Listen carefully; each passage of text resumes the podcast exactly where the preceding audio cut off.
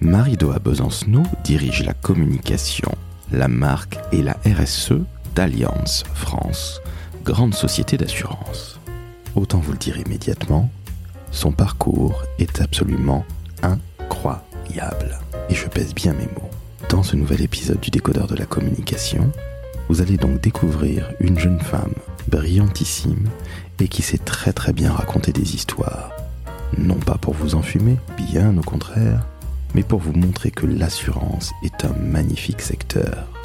Alors si je puis vous donner un conseil, écoutez bien ce nouvel épisode.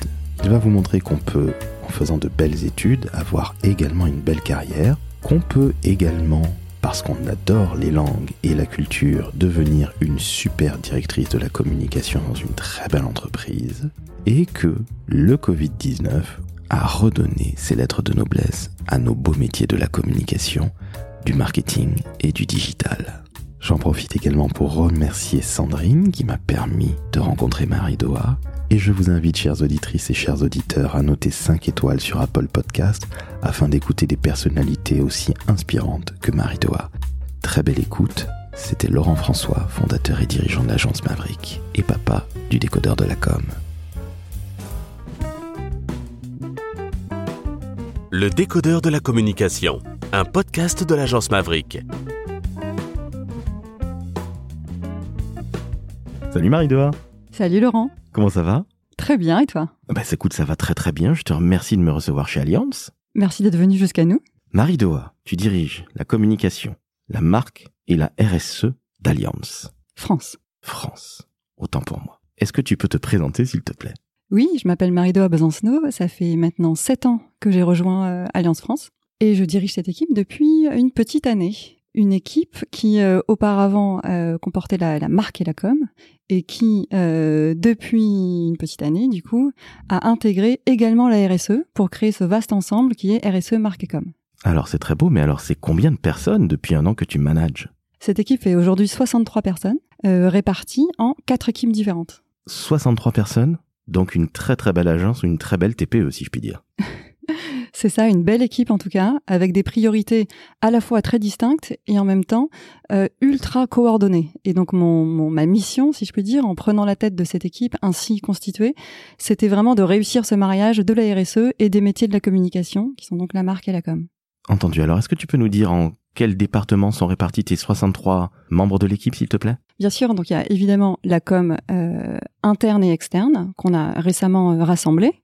Donc ça comprend euh, les relations presse et puis toute la communication interne, avec euh, un, un, poids lourd du fait des événements sanitaires de cette année qui est de plus en plus orienté comme collaborateur euh, avec une petite dimension RH qui a été récemment intégrée. Ensuite, on a une équipe dédiée à la marque qui comprend les réseaux sociaux et la publicité. Et puis, on a une équipe euh, dédiée à, à, la RSE, qui est une, une, équipe de six personnes, que je dirigeais déjà auparavant, depuis cinq ans et quelques. Et puis la dernière équipe, c'est l'événementiel, qui fonctionne évidemment en lien très étroit avec l'équipe de la com. Alors commençons par l'événementiel. Comment ça se passe pour cette équipe? Parce que les événements alors, sont tous très digitalisés encore aujourd'hui, et dans les années à venir, pardon, ils le seront de plus en plus. Comment ça se passe? À l'évidence, c'est une équipe dont le, le travail a été très bouleversé à l'évidence, les événements sont de moins en moins euh, physiques. On n'a plus du tout en physique euh, cette année. En revanche, les événements n'ont pas disparu, ils se sont transformés. Donc, ça fait appel à des nouvelles compétences. Très clairement, on a beaucoup digitalisé les événements pour maintenir ce lien, maintenir ces animations d'équipe, d'unité, euh, sur des échelles euh, parfois qui touchaient toute l'entreprise. Nous, on n'a pas eu de chance parce qu'on devait, euh, on avait prévu un roadshow ultra physique dans toutes les régions françaises pour annoncer notre nouveau plan stratégique à cinq ans. Et on a dû se réinventer en quatrième vitesse pour proposer quelque chose qui soit accessible en live à tout le monde au mois d'octobre euh, à distance. Donc c'était un pari euh, relevé. Et relevé avec brio. Relevé grâce à une équipe qui a, qui a réussi euh, avec l'équipe de la stratégie qui portait également ce, ce plan euh, à euh, inventer des formats de connexion qu'on n'avait jamais tenté auparavant. Une petite question. Tu m'as dit tout à l'heure que tu avais une petite dominante RH, mais beaucoup de communication collaboratrice et collaborateurs, c'est ça? Oui, je pense que ce qui s'est passé cette année et qui est assez euh, marquant à, observer, c'est, alors on, dit que l'événementiel s'est beaucoup euh, transformé, mais la com interne aussi, parce que euh, jamais la com interne n'a été aussi importante pour assurer la cohésion de l'entreprise, pour assurer surtout ce lien entre les collaborateurs qui ne se voient plus ou beaucoup moins, et pour assurer le lien entre les collaborateurs et les dirigeants de l'entreprise pour pas perdre de vue la stratégie. Alors je disais qu'en plus c'était une année où nous on, diffusait, on partageait notre plan stratégique. Il était important que tout le monde y ait accès au même moment. Et puis tout simplement en une année un peu euh, anxiogène pour se parler entre nous, euh, garder ces liens, euh, l'animer par des challenges et surtout donner envie à chacun des collaborateurs à distance bah, de se connecter tout simplement à l'intranet, d'aller voir ce qui s'y passe, de participer, de commenter, d'interagir entre eux. Donc si j'ai bien compris, il y a à peu près un an, tu prends responsabilités à la com, à la marque et à la RSE d'Alliance France. Un sacré challenge, ça a dû être extrêmement difficile. En effet, prendre un poste avec une nouvelle équipe sans les voir, c'est pas facile. Heureusement, j'ai bénéficié quand même euh, au début de l'été, au mois de juillet. On a eu un moment où on pouvait se retrouver. Euh, moi, ça m'a permis de rencontrer absolument tout le monde pendant tout le long du mois de juillet. À la rentrée aussi, on a pu organiser quelques euh, événements, les enregistrer ensemble et, euh, et, et, à Noël, on a même réussi à faire une, une petite journée d'équipe. Et puis ensuite, euh, bon, on a continué à distance. Euh, là, ça y est, depuis hier, nous avons à nouveau le droit de venir 30% de l'entreprise euh, en, en, physique.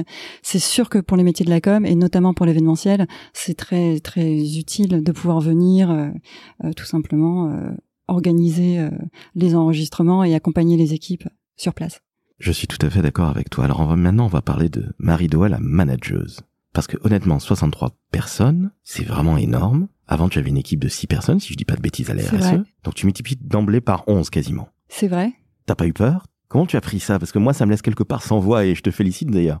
Alors non, j'ai pas du tout eu peur. Euh, j'ai eu très envie. Par contre, alors c'est des équipes que je connaissais déjà très bien, donc ça facilite les choses parce que euh, je connaissais les personnes et surtout j'ai pris le temps de les rencontrer vraiment euh, une à une, au moins une heure pendant tout le mois de juillet. Donc j'avais ce besoin de comprendre l'histoire de chacun avec l'entreprise, de comprendre où ils en étaient aujourd'hui et de savoir comment ils étaient en train de vivre l'année Ensuite, ça m'a aidé du coup à voir comment moi je voyais l'équipe, comment je la projetais euh, à l'avenir et comment je pensais réussir ce, ce, cette nouvelle euh, association de la RSE avec les, les, métiers de la com et de la marque, où j'avais pour le coup une idée assez assez claire de, de des enjeux, puisque euh, très clairement, moi qui m'occupais de cette équipe RSE depuis longtemps, je, je, je, voyais la RSE arriver à une nouvelle étape de sa vie dans l'entreprise, où c'était plus l'affaire d'une équipe qui était tout proche du PDG avec une agilité extraordinaire parce qu'on avait un soutien politique très fort, mais qui tout d'un coup euh, rejoignait un plus grand ensemble, mais qui avait aussi le privilège d'intégrer le plan stratégique. Donc euh, la RSE représente aujourd'hui un cinquième du plan stratégique, ce qui est gigantesque,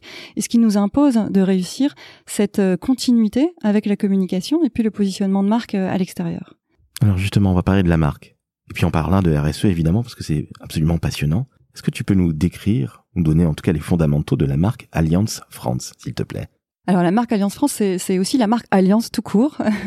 Pour le coup, Alliance, c'est une entreprise euh, mondiale, c'est le leader européen de l'assurance, et c'est une marque mondiale euh, aussi, donc une entreprise mondiale présente dans 70 pays, 100 euh, millions de, clients, 150 000 employés à travers le monde, et Alliance France, donc c'est une, partie de ça, avec 5 millions de, clients et, quelques 9 000 employés. Donc la marque Alliance, on a la chance d'avoir une entreprise qui croit beaucoup dans sa marque, qui mise beaucoup dessus euh, et qui investit beaucoup dessus. Donc ça, c'est vraiment le privilège de, de, de, cette équipe de la marque de bénéficier euh, d'un vrai soutien, euh, d'une vraie importance stratégique, euh, de vrais budgets hein, et aussi euh, de très très beaux partenariats monde dont bénéficie Alliance France du coup. Par exemple, l'entreprise a signé très récemment un partenariat avec les Jeux Olympiques, donc avec le Comité Olympique, pour 10 ans, qui vient d'être activé donc nous, en tant que filiale France qui accueille les JO 2024, évidemment que ça nous intéresse et qu'on contribue à porter cette dimension de la marque autour du sport.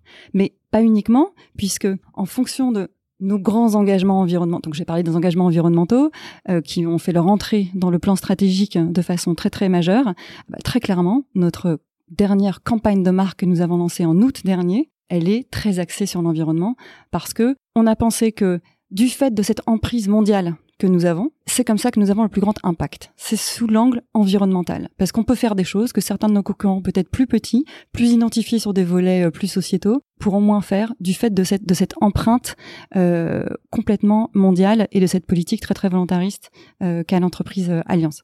Alors justement, on rentre dans la RSE au travers de l'environnement. Qu'est-ce que c'est que cet investissement de Allianz dans l'environnement ou pour l'environnement? C'est un investissement qui est euh, multiforme. Euh, alors tu utilises le mot investissement euh, finalement à, à, très juste titre parce que la façon dont un assureur peut avoir un impact sur l'environnement, c'est à travers ses activités d'investisseur en premier lieu. Alors pourquoi? Il faut peut-être comprendre le business model de l'assurance qui fait que lorsque les clients cotisent, donc payent une prime d'assurance, cet argent, qui est l'argent des assurés, est ensuite investi pour fructifier et pour ensuite couvrir les dommages futurs. Ça, c'est un moyen formidable, un levier vraiment extraordinaire dont disposent les entreprises d'assurance en tant qu'investisseurs institutionnels pour flécher ces investissements vers, disons, les secteurs économiques de demain qui vont euh, nous permettre d'avoir une prospérité euh, durable, équilibrée, équitable, inclusive, enfin tout ce qu'on cherche à faire aujourd'hui. Donc par ce biais-là, le simple fait de flécher nos investissements vers des secteurs de l'économie responsable, ou au contraire de retirer nos investissements de secteurs de l'économie dont on estime qu'ils ne contribuent pas assez à la réduction du réchauffement climatique, c'est une façon d'avoir un vrai impact en tirant vers le haut d'autres acteurs que nous. Donc si j'ai bien compris, les investisseurs institutionnels dont font partie, dont fait partie pardon Allianz, investissent socialement et responsablement, on appelle ça de l'ISR, on appelle ça de l'ISR euh, si on veut dans les euh, dans les produits financiers. Oui, en effet. Après, on peut appeler ça aussi euh, de, l'ESG. là, en fait, ça relève vraiment de la de la gouvernance interne. C'est-à-dire que aujourd'hui, on se contente pas d'avoir une petite poche d'investissement labellisée ISR. En revanche, on choisit d'appliquer une grille extrêmement exigeante à l'ensemble de nos investissements. Bon, elle compose 37 critères sans entrer dans les détails, mais elle est très exigeante. Et on s'applique une notation interne qui, est, qui, en effet, est très exigeante sur les trois volets, qui sont le E, l'environnement, le S, qui est le social, et le G, qui est la gouvernance. Et on attribue une note globale, et si on estime que la note globale n'est pas satisfaisante, on a différentes manières de faire. Soit on exclut, soit au contraire, on y va à fond, dans les énergies renouvelables, dans des choses comme ça. Soit on est dans un entre-deux, et c'est là où on est dans un rôle vraiment sociétal euh, exemplaire. On accompagne ces acteurs-là en leur disant nous on croit dans ce que fait cette entreprise. En revanche, sur le volet S ou sur le volet E, il faudrait s'améliorer d'ici deux ans dans l'intérêt général pour pouvoir contribuer à ce bien commun qui est l'environnement. Marie-Dora, tu viens de parler magnifiquement bien de tout ce qui est investissement. Mais alors dans les assurances, parce que Allianz, c'est quand même une entreprise d'assurance, qu'est-ce que vous faites? Le volet assurance est totalement complémentaire avec ce qu'on fait côté investissement. Et d'ailleurs, ça aurait du sens évidemment que ce qu'on fait côté actif, c'est-à-dire investissement, soit bien aligné avec euh, ce qu'on applique comme règle côté passif. Qu'est-ce qu'on assure? Dans quoi on investit? Qu'il y ait une même logique, des mêmes critères, une même exigence. C'est ce sur quoi on travaille énormément, et c'est une des grandes raisons pour lesquelles euh, la RSE est entrée dans le plan stratégique, et c'est le maître mot de la RSE. Souvent, on parle d'intégration de la RSE. Qu'est-ce que ça veut dire l'intégration? C'est exactement ça. C'est que la RSE ne se cantonne pas à un domaine qui soit facultatif euh, ou de l'ordre de l'engagement extérieur avec des associations ou autres, mais que ça touche vraiment les métiers comment est-ce que la RSE va bouleverser chacune des manières de faire nos, différents métiers, d'exercer nos métiers d'assurance en interne?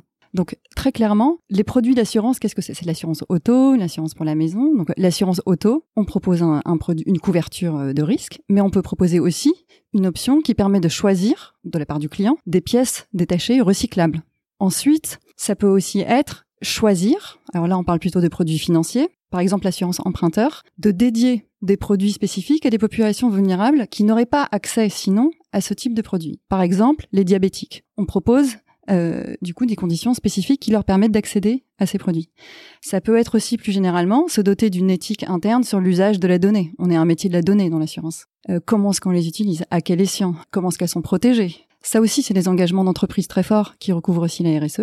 Donc dans les produits d'assurance, oui, ça bouge euh, énormément.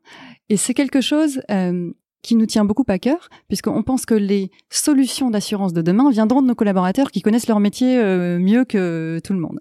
Donc, qu'est-ce qu'on a fait il y a quelques mois? On a organisé un immense hackathon interne pour faire euh, jaillir toutes ces idées.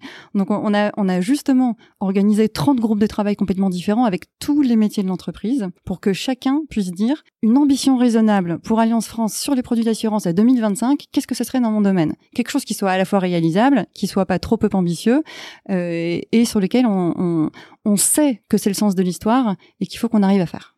Donc ça balance, ça bouge à fond chez Allianz. Ah bah, c'est vrai qu'on a une culture d'entreprise ultra euh, participative. Ça fait déjà pas mal d'années qu'on organise énormément de hackathons. Euh, alors soit à l'échelle réduite, on a commencé euh, à des petits hackathons à 60 personnes, soit à l'échelle du groupe entier, donc tous les collaborateurs, 9000 personnes.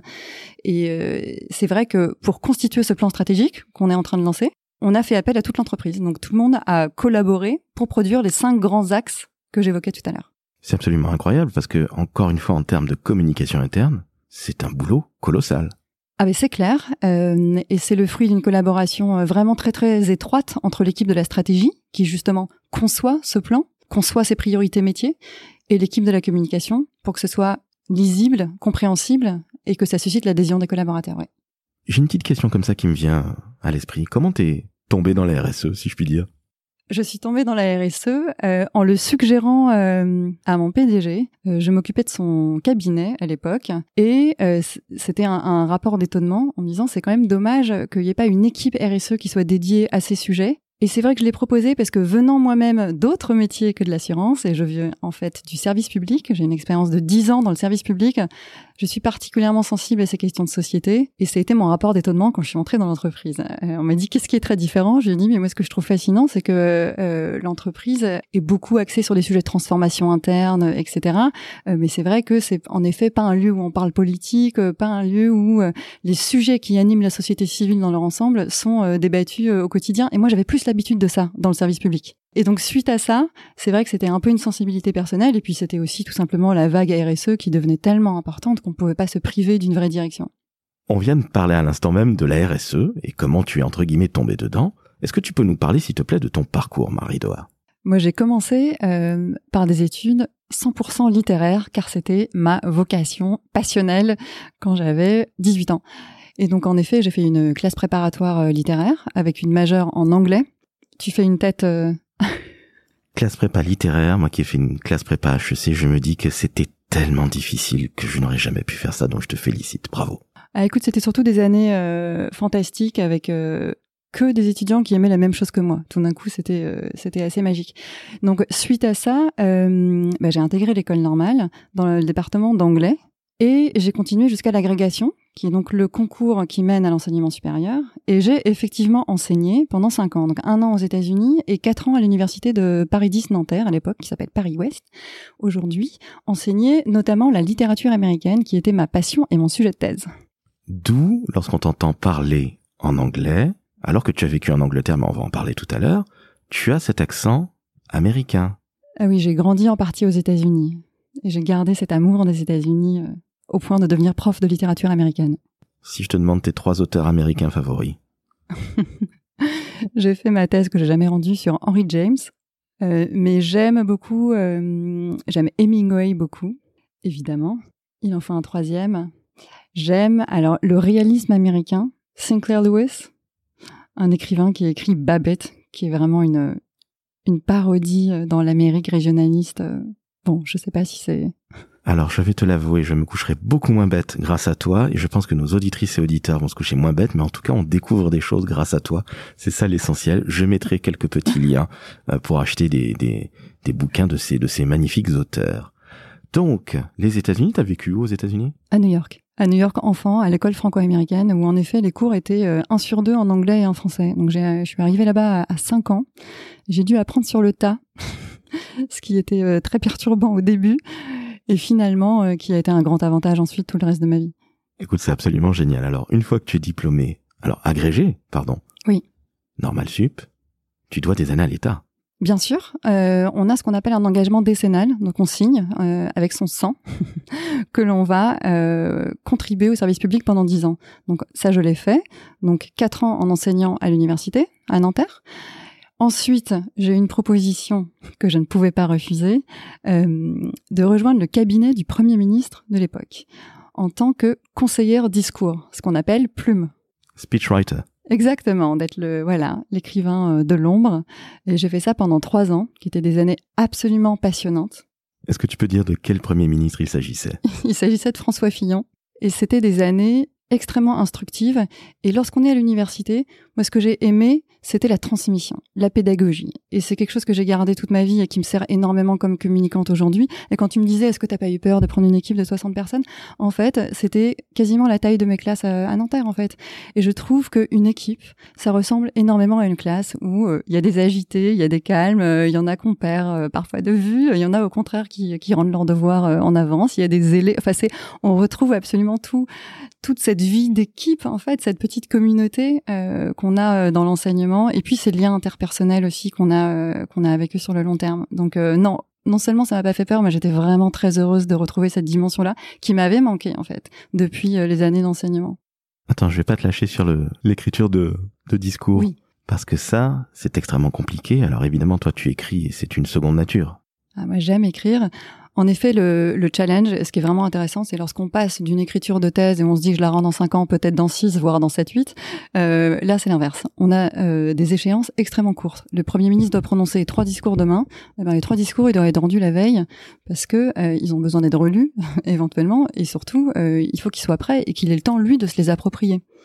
Or, comme il parle tous les jours, euh, eh ben on est en permanence en flux tendu, en train d'écrire le discours du lendemain, du surlendemain, et puis on a une visibilité lorsqu'on prépare qui est en gros à deux semaines. Donc on peut anticiper un petit peu, collecter les données dont on a besoin pour euh, écrire, mais euh, le, rythme est très tendu. Mais ce qui est fantastique, c'est qu'on est en lien avec l'actualité directe. On est aux prises avec l'actualité directe. Et ce que j'ai beaucoup appris ces années-là, c'est vraiment ça. C'est euh, d'abord une grande leçon d'humilité sur le fait que si on veut que cette communication touche, qu'elle passe. Et le propre de la com politique, c'est évidemment euh, de, de, se soucier de cette réception, parce que le top-down, euh, ça sert à rien. On ne fait pas passer des messages en force. On est là pour conquérir, pour convaincre, pour toucher, pour faire adhérer. Euh, et c'est vrai que j'avais un chef qui m'a donné une leçon extraordinaire. Un jour, il m'avait demandé d'écrire un livre sur les euh, sur les sur les voitures. François Fillon adorait les, les, anciennes voitures. Je n'y connais absolument rien. J'ai écrit un truc un peu en télo, euh, sans mes références, avec Roland Barthes et je ne sais quoi sur les voitures. Je lui envoie ce discours. C'est la seule fois en trois ans, il m'a convoqué. Il m'a dit Marie, les bagnoles, tu n'y connais rien. Je lui dis non. Il me dit bah ça se voit. Et je lui dis mais c'est quoi la solution? Il me dit mais pour n'importe quel sujet, il faut évidemment aller sur les forums, voir ce que pensent les gens, les gens qui aiment vraiment les bagnoles. Quelle est leur inquiétude sur l'avenir de cette passion? Euh, Quel est leur ressenti? Quelles sont quelles sont les questions qui se posent auxquelles il faut pouvoir répondre? Et c'était une, une, leçon d'humilité et d'empathie aussi assez extraordinaire. Je suis rentrée dans mon petit bureau et je suis allée en effet sur les forums et de comprendre quelles sont les attentes, de penser un peu à l'inverse en fait, pas ce que je veux faire passer, mais quelles sont les attentes, comment est-ce que je peux aider? Qu'est-ce qui peut euh, contribuer à cette compréhension mutuelle? Ça a été vraiment une leçon. Alors on peut dire que c'est tactique peut-être, mais c'est aussi vraiment de l'humilité et de l'empathie. Et ça, ça me sert euh, beaucoup aujourd'hui dans mon métier. C'est de la communication de marque, j'allais te dire. Oui, Bien sûr, c'est ça en fait, c'est saisir l'air du temps, saisir les attentes, saisir les questions euh, muettes, les anticiper et puis proposer un message qui, qui rencontre son auditoire. Un peu plus bottom-up que top-down. Complètement. Nous sommes bien d'accord. Alors écoute, c'est absolument passionnant. Mais à un moment, tu quittes euh, non pas nécessairement les milieux politiques, mais tu vas vivre en Angleterre. Oui, là, les, les, métiers de la communication politique sont à durée déterminée, comme tous les métiers de la politique. Donc, euh, au moment des élections, euh, j'ai voilà, j'ai quitté euh, Matignon, bien sûr, comme toute euh, l'équipe qui est là de manière temporaire, bien sûr, et je suis revenue un petit peu vers mes premières amours, qui sont l'interculturel, euh, et je suis retournée en Angleterre en tant qu'attachée culturelle à l'ambassade. Donc là, un rôle de communication très institutionnel. Évidemment, on représente la France à l'étranger. On a un rôle de rayonnement très très fort. Les attentes sont immenses.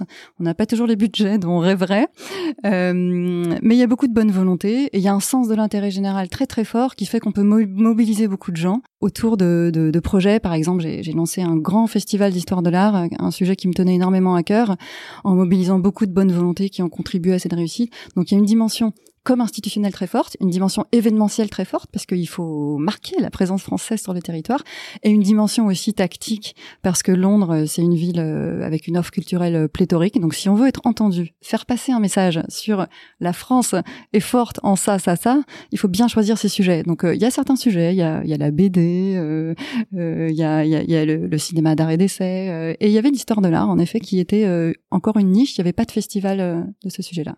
Bon, malheureusement, il n'y avait pas la pop, j'imagine. Si, bien sûr. Il y a un conseiller euh, musique actuelle qui s'occupe de ça, bien sûr, à temps complet. Toutes mes excuses, mais le pays de la pop, c'est l'Angleterre. Je suis un très grand fan des Beatles et de musique d'une manière générale. Mais bon, c'était la petite parenthèse. Donc un, parcours extrêmement riche, et tu arrives chez Allianz, par hasard, par hasard Comment comment t'es entré dans les assurances? Je suis arrivée chez Alliance euh, par l'Allemagne, j'ai envie de dire, par le désir de rester dans l'interculturel. Donc, euh, comme beaucoup de personnes qui rejoignent l'assurance, je ne suis pas arrivée là par euh, par choix ou par passion. Euh, je suis arrivée là par un autre biais, et en fait, j'y suis restée puisque euh, ça fait sept ans maintenant que je suis chez Alliance, et c'est finalement la seule la seule fois euh, que je suis restée aussi longtemps dans un secteur. Donc comme quoi l'assurance peut fidéliser. Euh, lorsque j'ai rencontré le PDG, il m'a vendu euh, un métier extrêmement sociétal, aux prises avec l'innovation, le fait que l'assurance accompagnait toutes les innovations, leur permettait d'accéder bah, justement à un niveau de généralisation qui permettait leur commercialisation, etc je me suis dit qu'il me vendait la chose de manière flatteuse. Et eh ben sept ans après, il avait raison et c'est même encore plus fin que ça. Et c'est vrai que la vague RSE a renforcé encore euh, quelque chose qui est dans l'ADN de l'assurance. L'assurance est un métier extrêmement sociétal puisqu'on accompagne toutes les transformations de la société, mais la vague RSE a encore renforcé ça. Tu viens de nous parler euh, magnifiquement bien de ton parcours. Tu avais très très bien parlé de RSE et de la marque. Toi qui as été enseignante pendant plusieurs années. Oui. Tu sais que nous sommes écoutés par des jeunes et des moins jeunes. Qu'est-ce que tu donnerais allez, on va dire comme conseil à une personne qui veut rentrer dans nos métiers de la com, du marketing et du digital. Alors peut-être la première chose, je dirais que s'ils sont bons en com, s'ils ont des talents pour communiquer, pour influencer leur père, etc., pas se dire que c'est de la facilité et qu'il faut évidemment aller apprendre autre chose et devenir très bon en finance si c'est pas ça ce qu'ils aiment. En fait, je pense que il n'y a pas de honte à être bon en com. C'est un talent. Tout le monde n'est pas bon en com. Non, mais tu rigoles, mais il y a des gens qui sont très mauvais en communication. Si c'est quelque chose qu'on sait faire spontanément, je pense qu'il faut pas avoir peur d'y aller et de se dire c'est un de mes points forts, c'est un talent, j'ai quelque chose à apporter à une entreprise ou à un secteur qui a besoin de bien faire parler de lui. Ensuite, je dirais beaucoup expérimenter parce que la com c'est pas un métier de process c'est pas un métier ultra cadré. C'est un métier de rebond. C'est un métier, il faut savoir saisir les opportunités.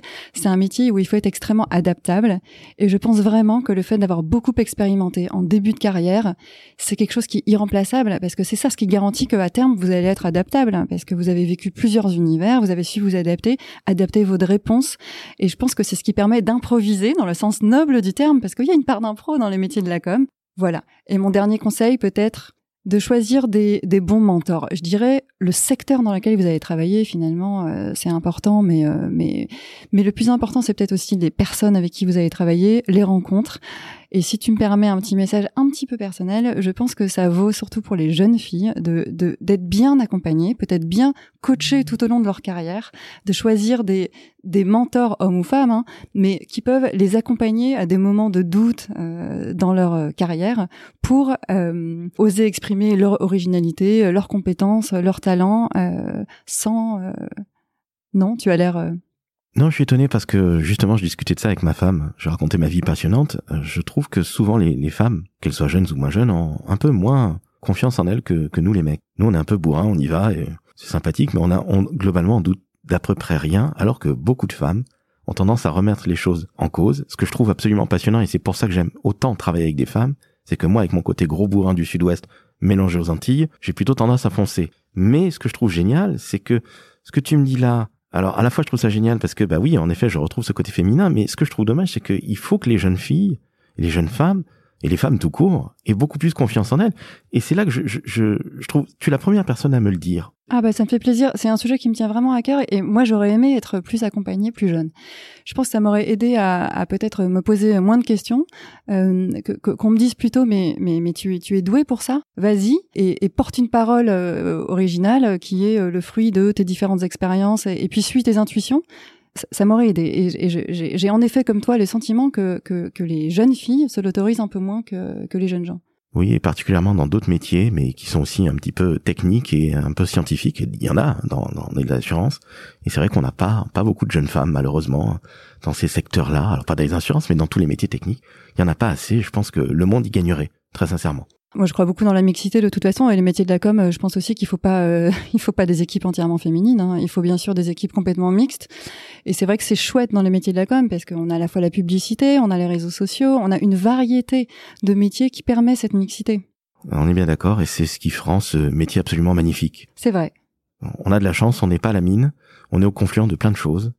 Et euh, je crois qu'il faut le rappeler, qu'on soit un homme, une femme, qu'on soit gay, qu'on soit rouge, bleu, vert, grand, petit ou moyen, ou je ne sais quoi aux caisses, on fait un métier fantastique. Et je crois que Covid, malgré toutes les horreurs que ça nous a amené avec des, décès, ces, choses-là, Covid, bizarrement, a remis la communication à sa place. Ça, j'en suis très convaincue. Et euh, c'est vrai qu'une chose que j'aime dans la vie, c'est le, le storytelling. Et c'est vrai que depuis le Covid, on ne parle plus que de storytelling. Alors on dit les compétences des managers de demain, c'est le storytelling, c'est moins la capacité à organiser des réunions euh, bim bam boum euh, très cadrées, mais davantage à être capable d'embarquer à distance par du storytelling. Alors moi qui adore euh, les belles histoires bien racontées, mais j'y crois vraiment énormément surtout aujourd'hui dans un monde très contraint, en, crise économique, etc., où on sait que tous les leviers sont pas à disposition, on peut pas augmenter les salaires indéfiniment, on n'a pas tous les leviers.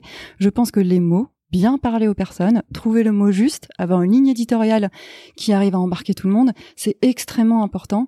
Et ça, je pense vraiment qu'il y a eu une prise de conscience, en tout cas dans l'année qui vient de s'écouler, du caractère central de la communication, non seulement pour euh, bien formuler les choses, mais peut-être aussi pour proposer des thématiques qui méritent vraiment d'arriver sur le devant de la scène pour pouvoir provoquer cette cohésion et cette performance d'ensemble que tout le monde recherche.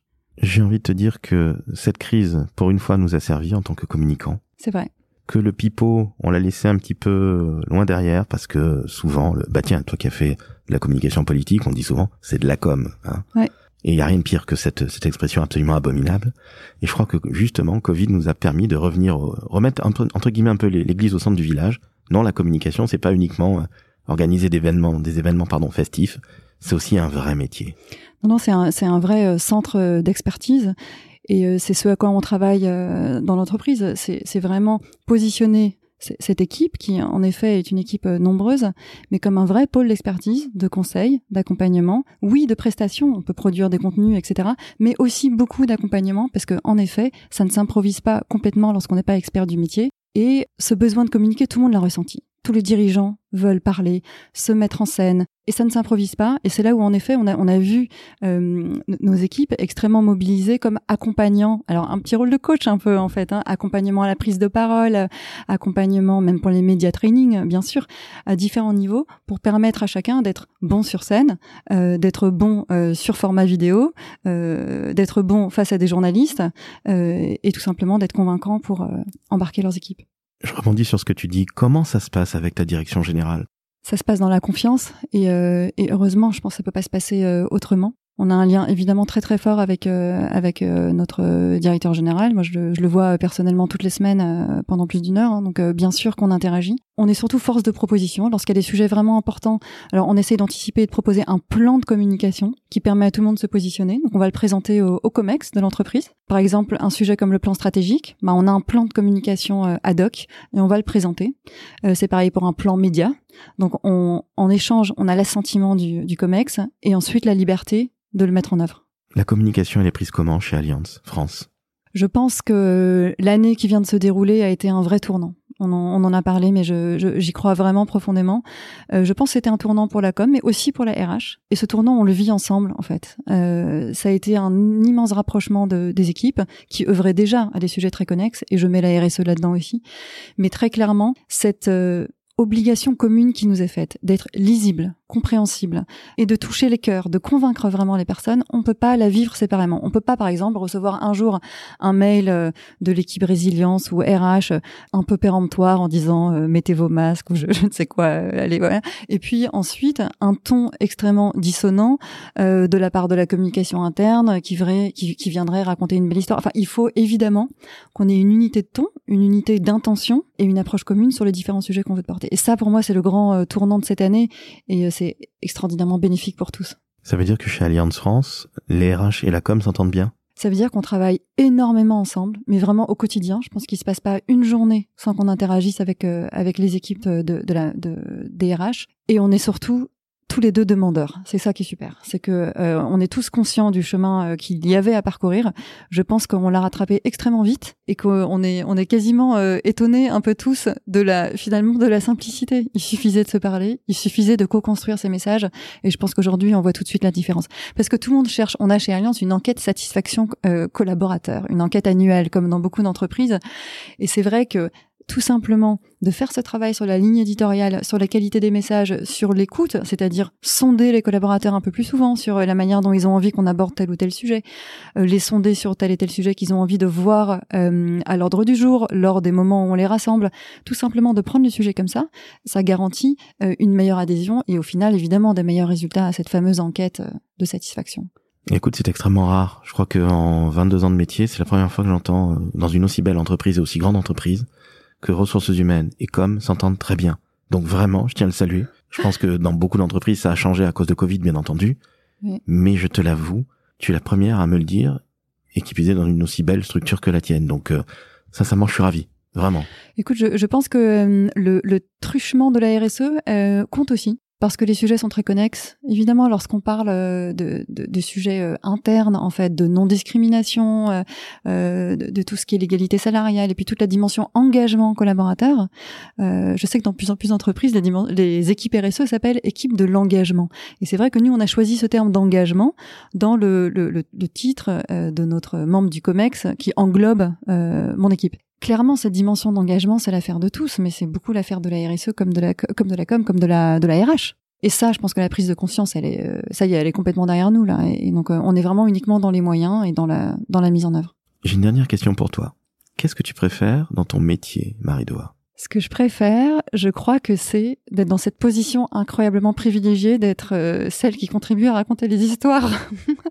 c'est vrai que j'ai grandi avec un père qui était un incroyable raconteur d'histoires, qui nous tenait en haleine tous les repas, et, j'aime les belles histoires. Et d'être dans cette position aujourd'hui, d'être justement ceux qui mettent de l'humain dans les histoires qu'on raconte, de choisir le bon angle pour que ce soit vraiment ce qu'on essaye de dire, qu'on soit vraiment heureux du message qu'on est en train de faire passer et assurer que ça va contribuer à un bien-être euh, global, euh, ça je trouve ça vraiment super. vraiment cette certitude d'avoir un impact sur les personnes qui nous écoutent et donc évidemment de voir qu'on est vu, lu, entendu. Alors aujourd'hui on a tous les outils pour pouvoir euh, traquer tout ça.